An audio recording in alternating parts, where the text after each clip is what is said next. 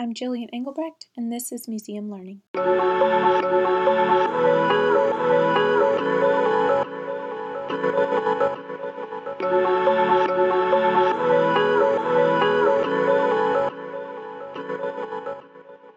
In this episode, we will be exploring the many ways you can incorporate museum learning in your classroom.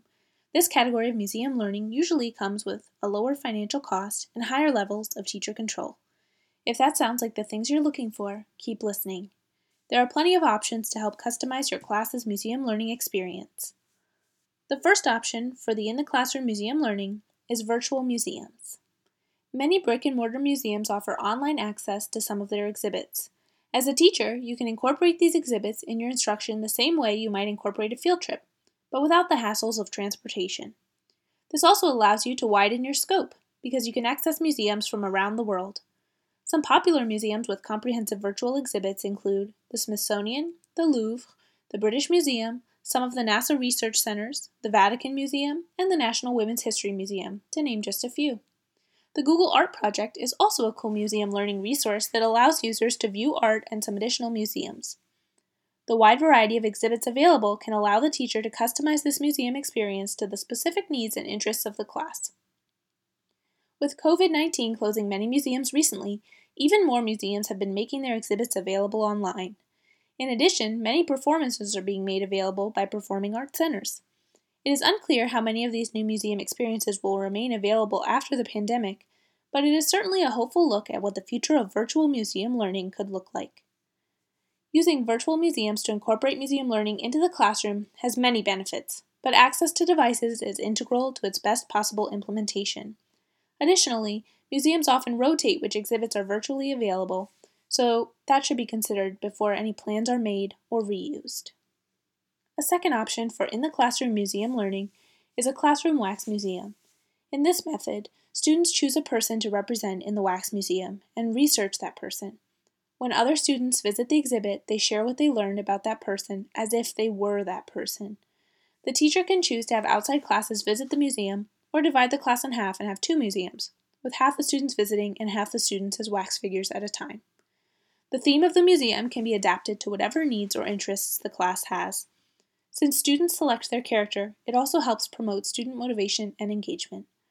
The Wax Museum can also be a great opportunity for parents and community members to come to the school and see what the students are learning about. When I was in third grade, my teacher used this method of museum learning. I dressed up as Marie Curie and developed a short speech about her accomplishments. The second graders came to visit our museum. When a student pushed my speech button, I recited my speech for them. To this day, this is one of my most memorable elementary school experiences, and I have retained an interest in Marie Curie and her discoveries. The financial cost of this type of museum learning is minimal, and technological devices can be incorporated or not to fit the school's needs. In the research, this type of museum learning is most often incorporated for younger children, although occasionally older children or adults will be the wax figures for younger children to visit. A third type of in-the-classroom museum learning is bringing museum educators in the classroom. Teachers can arrange for experts in the field or museum educators from local museums to come to work with students in the classroom. When working with museum educators, they can often bring many of the museum's resources and programming with them. This way, students can access some of the learning opportunities from the museum without the cost and hassle of transportation. When experts in the field come, they can provide students with artifacts and outside knowledge that they might otherwise have gained from a museum, but again, without the financial cost. If the expert is not a museum educator, the classroom teacher may have a greater responsibility to integrate the visit into the rest of the unit. The timing of these visits can be flexible and made to fit the teacher's and class's needs. Additionally, these types of visits only need to be arranged by the classroom teacher and would not necessarily take students away from other classes. Some visitors may require a small fee, but it is usually a smaller amount than what is required for a traditional field trip. The final type of in-the-classroom learning we will be discussing today is a single-visit field trip. Now, I know what you're thinking. Jillian, a field trip is not in the classroom. We have to go somewhere. And you're right. For a field trip, you do have to go somewhere. But single-visit field trips fall into the category of in-the-classroom museum learning because they are something most educators and administrators are already familiar with. Most schools already have existing protocols for single-visit field trips that educators can easily access and implement. Using this kind of museum learning might take you out of the classroom, but it doesn't take you outside the realm of accepted school. The best way to use single-visit field trips is to integrate them into the content being taught. This means preparing the students for the visit and using what was presented at the museum or field trip site in the lessons that follow the visit. This allows your students to use the museum as a primary source and can help them critique the information presented in the museum with other information they are learning in class.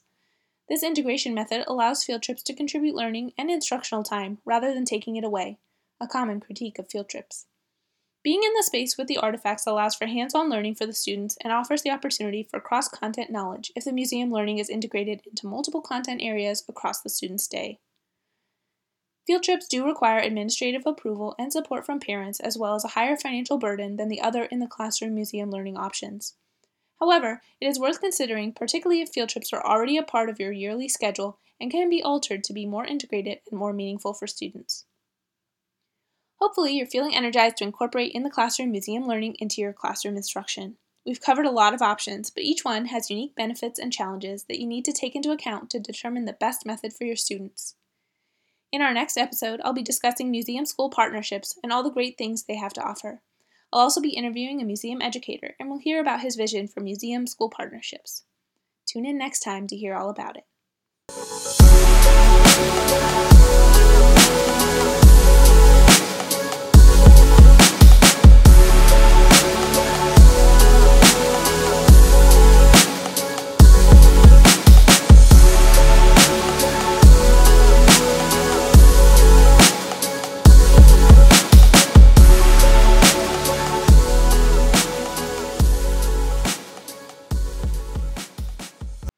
If you're interested to learn more about the research supporting any of the methods of museum learning described in today's episode, please check out the reference list.